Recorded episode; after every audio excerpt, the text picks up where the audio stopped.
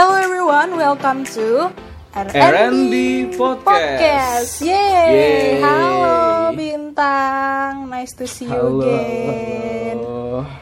Lama ya kita nggak ketemu nih Bu Safa. Mm, iya, hari ini enaknya kita podcast ngomongin tentang apa nih?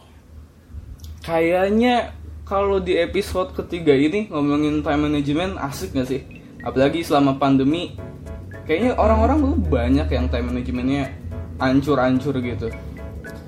Iya lumayan sih ya agak tipes-tipes dikit ya pak ya selama pandemi ini. Oke, Maaf ya Bu Iya. Kalau agak tersinggung, tapi Iya. kayaknya Saya juga kayaknya seperti itu. selama pandemi ini kan apa ya orang-orang itu tuh dipaksa untuk di rumah aja jadi kayak eh, mereka tuh tiba-tiba dalam keadaan baru dan dipaksa buat punya jadwalnya masing-masing gak sih? Iya, di apalagi di saat online kayak gini ya, kayak kita tuh transisi dari yang awalnya kita punya jadwal tertata, bisa ketemu banyak orang, terus sekarang malah jadi serba online. Terus kita juga cuman bisa chattingan kalau misalkan mau ketemu sama orang gitu loh, kayak mau berinteraksi sama orang gitu. Minim banget Benar, benar, interaksinya. Jadi kalau aku juga ngerasanya itu kayak sebuah pressure gitu loh di kala pandemi seperti ini. setuju kita kayak jadi punya apa ya jadwal-jadwal yang beda ini dan ini tuh nggak melulu soal mahasiswa kita dari anak sekolah sampai yang udah kerja itu benar-benar kayak brek aja semuanya kegiatannya baru. Apalagi kalau kayak kita yang hitungannya baru masuk kampus kuliah itu 2020 saat-saat pandemi baru mulai kita jadi harus menyesuaikan diri. Kayak tadi Safa bilang susah kontakan sama temen. Yang diputusin pacar jumlahnya nggak kehitung gitu. Ya kan? Wah, gue juga. nah Kalau itu tuh. gitu, iya kayak rasanya tuh juga lelah tapi nggak ada sebabnya gitu loh.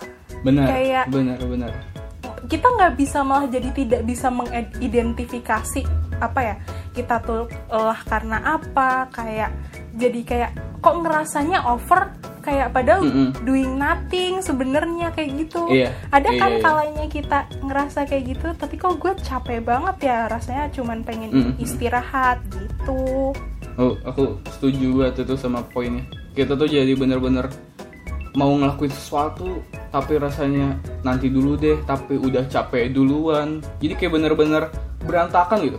Kayak kita mau produktif buat hari ini tapi sampai jam 11 malam kayaknya aku belum ngapa-ngapain deh. Iya bener banget. Mm-mm, Kayak- sebagian dari kita malah kayak ada juga nggak sih yang kayak nggak nyaman buat kerja atau produktif tuh gara-gara harus ketemu keluarganya terus setiap hari. Jadi emang kayaknya sebab-sebabnya tuh macem-macem nggak sih Saf? Iya bener banget dan kalau dari aku sendiri ya karena ya itu aku tuh jadi nggak bisa ketemu sama orang banyak yang notabene aku tuh recharge energiku ya aku akan extrovert ya Mhm. jadi extrovert itu kan dia nge-recharge energi dia itu dengan ketemu dengan banyak orang gitu Iya, kayak iya. gitu jadi aku nggak bisa ketemu dengan banyak orang hanya terbatas di keluarga aja yang notabene ya ya ayah ibuku lagi ayah ibuku lagi kayak gitu Kita terhalang ya gara-gara pandemi ini. Tapi Iya. mau gimana pun emang harus mungkin disesuaikan karena nggak bisa sebatas dipungkiri juga. layar aja kita Iya, sebagian dari kita juga sebenarnya banyak yang bisa eh, menyesuaikan diri nggak sih? Cuma sebagiannya lagi itu ada yang kesusahan, ya kan? Iya, banyak banget yang apa ya? Dari fakta-fakta yang ada pun banyak banget kan ya yang kayak kelagap, eh, gelagapan gitu kan istilahnya menghadapi pandemi ini gitu. Setuju, setuju, setuju. Tapi gara-gara itu, mungkin kalau dari aku juga kan kadang ada teman-teman banyak juga yang kayak berusaha untuk aktif segala macam. Itu kita juga jadi termotivasi sih sebenarnya untuk juga lebih produktif dan lebih apa ya? Time management kita jadi lebih teratur gitu. Ada Iya, yang ah. coba ikut organisasi, kejar Lomba, bisnisnya, iya. lomba, ah, bener, magang. Intern, iya. Hmm. Nih kalau Bu Safa gimana kesibukannya? Apa aja? tuh Aduh. Kalau aku sih agak agak agak sebenarnya mungkin ada orang yang nganggep itu kayak oke nih masih bisa capability-nya masih bisa ditambah lagi.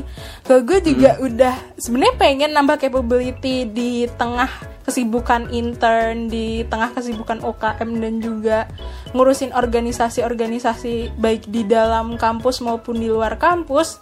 Cuman kayaknya capability gue kadang gue pengen, cuman kita nggak bisa membatasi itu loh. Jadi itu sih yang Ah, membuat iya, iya. gue kayak ya itu toxic productivity itu yang tercipta gitu. bener-bener kayak jadi kayak eh, kita berusaha produktif tapi akhirnya malah jadi over gitu ya Iya bener banget. Jadi kayak kita jadi tidak bisa mengidentifikasikan yang sebenarnya ini udah batasnya ini udah udah harusnya udah berhenti gitu. Tapi gue tuh tetap jalan gitu. Aku tuh tetap jalan aja gitu rasanya kayak iya iya iya masih Ini bisa gitu. kayaknya ini emang persoalan abad 21 di kala pandemi deh kayak Abad 21. hal-hal yang bikin kita tuh ngerasa oke eh, bisa nih bisa tapi ujung-ujungnya malah kelelahan capek banget itu dan gak bisa dipungkirin sebenarnya lelah ini itu nggak cuman di fisik tapi juga mental enggak sih Saf? Bener kayak kepikiran. Heeh. Heeh. ini kayaknya hasil kalau dari menurut aku ya hasil dari glorifikasi produktivitas. Kayak yang tadi kamu bilang ini jadi toxic producti- productivity jatuhnya. Ini aku baca-baca juga sempat eh, di berita-berita gitu infografis infografis di internet. Eh, bahkan menurut eh, WHO aja gitu kita selama masa pandemi eh, untuk eh, anak-anak dan remaja di bawah usia 18 tahun itu 99% terdampak mentalnya karena keadaan ini. Dan untuk dari Indonesia sendiri menurut Kemenkes itu kita tuh ada di 2020 lonjakan eh, orang-orang yang mengidap penyakit mental itu sampai Iya. 80.000 ribu orang. Kayak wah, itu kan Banyak naiknya banget. Termasuk gue deh kayaknya. Termasuk aku. kita kita masuk hitungan ya kayaknya kemarin tuh. iya. heeh. Udah Iya. hampir-hampir agak eh gitu. Dan perlu diingat juga itu baru yang terdata loh. Banyak yang Iya. belum terdata lagi. Eh iya, iya lagi kayak gitu. Baik banget kan ya? Iya, ini yang jadinya harus kita eh, apa ya? Harus kita lebih perhatiin. Soalnya aku sadar eh, mungkin karena banyaknya latar belakang, tujuan atau gimana, itu banyak orang yang emang berusaha eh, sekuat mungkin untuk produktif. Tapi kan juga ada bahaya-bahaya yang terus mengintai kita nggak sih, Saf? Ya, aku yakin banget. Banyak dari kita yang jadi begadangnya gila-gilaan. Aku aku hari ini ba- aja baru tidur jam 3 Jam 3 pagi. Hah? Ngapain? Gak tahu, pasti ada aja yang dikerjain. Terus selanjutnya pola makan dia teratur. Ya kan? Jelas Aduh, dong. itu iya. Jelas dong, pola makan Parah. teratur. Pola istirahat. Tuh Iya, apalagi itu- parah. Itu udah parah Safa, banget Saf- sih. Safa ngerasain gak sih? Eh, kadang sekarang kita tuh kalau lagi istirahat, misalnya lagi kerjain sesuatu deh, entah itu lagi kelas atau lagi eh, misal tugas organisasi, misal kita eh, ada waktu istirahat dan istirahatnya itu malah kita pakai buat kayak sekedar scroll TikTok atau Iya main game, iya kan? Maksudnya Iya kita kerja di depan layar terus, terus pas istirahat kita balik lagi ke layar. Iya. Wah, Wah, kayak wah. kerasanya kayak makin capek nggak sih kayak ngeliatin Mhm. layar gitu terus kita jadi kontak langsung jadi ngebus ngebosenin banget gitu ibaratnya gitu. setuju setuju setuju jadi bener-bener ya gitulah pasti juga nggak sehat nggak sih aku juga sadarin kalau kita istilahnya time managementnya buruk kayak gitu istirahatnya kita nggak bener terus pasti kita jadi orang yang lebih sensitif insomnia ya kan? Gampang sakit. Iya, g- gampang stres juga burnout. burnout Iya, kita setuju, jadi setuju. sering apa nyalahin diri kita sendiri dan nyalahin keadaan, nangis sendiri atau kayak overthinking berkepanjangan itu tuh, sering banget aku aku juga ngalamin di era setelah pandemi ini gitu loh. ah iya kan itu sih emang kita harus lebih apa ya harus lebih peka sih sama masalah-masalah kayak gitu dan aku Bener ngerasa banget. Aku kemarin kan sempat cari-cari kayak ini udah nggak bener deh pola hidup kayak gini. Aku harus coba eh, gimana sih buat nyelesain masalah ini? Dan aku ternyata baru tahu kalau menurut dokter Dalton itu uh, dokter ternama di Amerika itu sebenarnya istirahat yang kita lakuin tadi gitu tadi kayak misalnya scroll TikTok main game terus itu nggak efektif sebenarnya. Nggak nggak nggak menyelesaikan apa pun. Iya. atau misalkan kita capek tapi cuman tidur ya bangun tidur pernah nggak sih ngerasa capek juga Ya kan? Iya, sering banget kayak gitu kan. Kayak kita padahal ya itu tadi aku bilang kayak doing nothing tapi capek.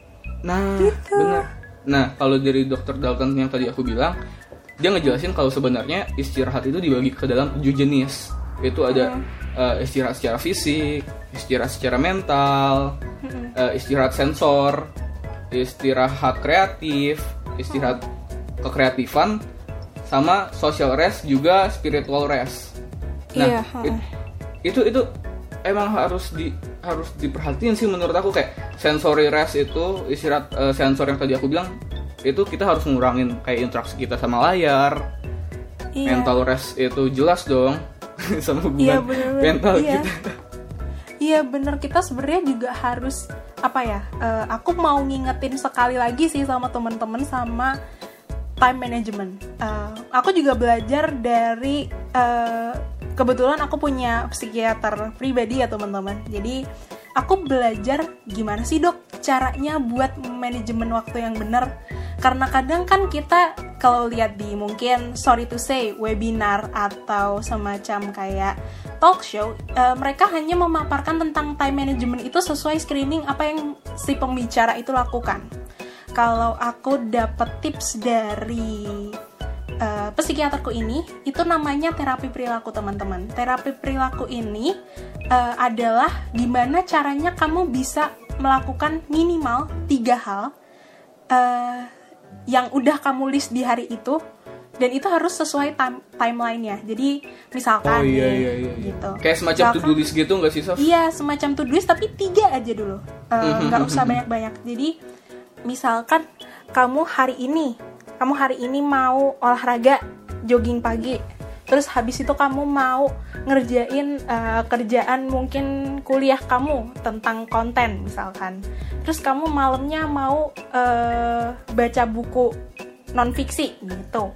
Dan kayak gitu itu harus dilakuin gitu Iya, iya, minimal, iya. minimal dalam sehari misalkan Senin aku punya tiga ke- kegiatan besok kamu udah harus to lagi aku punya tiga kegiatan itu dan harus dilakuin nah kalau kalian udah bisa ngelakuin itu secara konstan di beberapa minggu kalian boleh naik level ke 5 sam eh, ke 5 terus nanti 5 kegiatan terus nanti naik lagi ke 9 atau nanti sampai kalian bisa bikin jadwal berurutan dari eh, pagi sampai kalian tidur kayak gitu.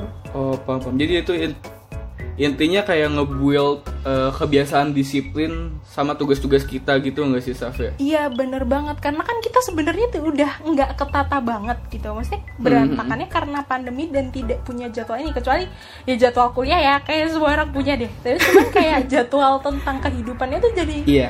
Iya, berantakan banget gitu kan jadi itu adalah menurut aku juga salah satu tips buat temen-temen yang pengen untuk apa ya untuk mengembalikan lagi itu pola kehidupannya secara normal sih kalau kata aku. Setuju, setuju, setuju. Aku emang aku juga kadang ada tuh kayak niatan dari eh, misal jam 10 pagi, ah aku pengen baca buku ah nanti. Eh ujung-ujungnya sampai besok nggak kesentuh juga buku itu. Jadi Iya, bisa dibilang Safa kalau kita istilah lebih aware sama hal ini, hidup kita bisa jadi lebih teratur nggak sih? iya bener banget Mm-mm, nggak ga- nggak gampang cemas gitu-gitulah teman-teman. Iya kayak eh, ngatasin juga temen-temen yang hobi deadlineer gitu. Ah. Banyak banget kan itu yang terjadi apa selama pandemi ini. Ini udah deadline-nya udah mau selesai nih dah, udah deadline nih gitu. Jadi teman-teman bisa ngatur ulang dari situ lagi, nggak usah banyak-banyak. Cuman tiga kegiatan yang menurut teman-teman harus teman-teman lakuin di hari itu. Gitu. Tuh teman-teman dengerin tuh, udah disindir keras abis sama Bu Safa. Kalian Aduh. kalau bisa kalau bisa coba implementasiin saran-saran Iya. dari Bu Safa tadi demi kehidupan kalian yang lebih teratur. Iya, karena saya sudah mengimplementasikannya. Oke. Hmm, soalnya kalau bisa disimpulin juga kalau misalnya time management kita masih kacau aja gitu kan gila kerja gila belajar kayaknya itu juga nggak efektif nggak sih Iya. work life work life tuh harus balance percuma Iya. kalau nanti kita sukses tapi ternyata malah mati muda kan nggak lucu iya, teman-teman juga harus bisa bedain produktif sama sibuk teman-teman. Pokoknya Iya. aku mau mengingatkan lagi juga buat teman-teman semangat eh, di kala pandemi ini emang mentally sama fisiknya kita diuji banget gitu teman-teman. Jadi jaga kesehatan selalu, bintang juga siap Bu jaga Safa Bu Safa juga. Iya, oke. Mungkin segitu dulu ya dari kita. teman-teman terima kasih udah dengerin sampai akhir di sini Dadah, sampai jumpa. dadah semua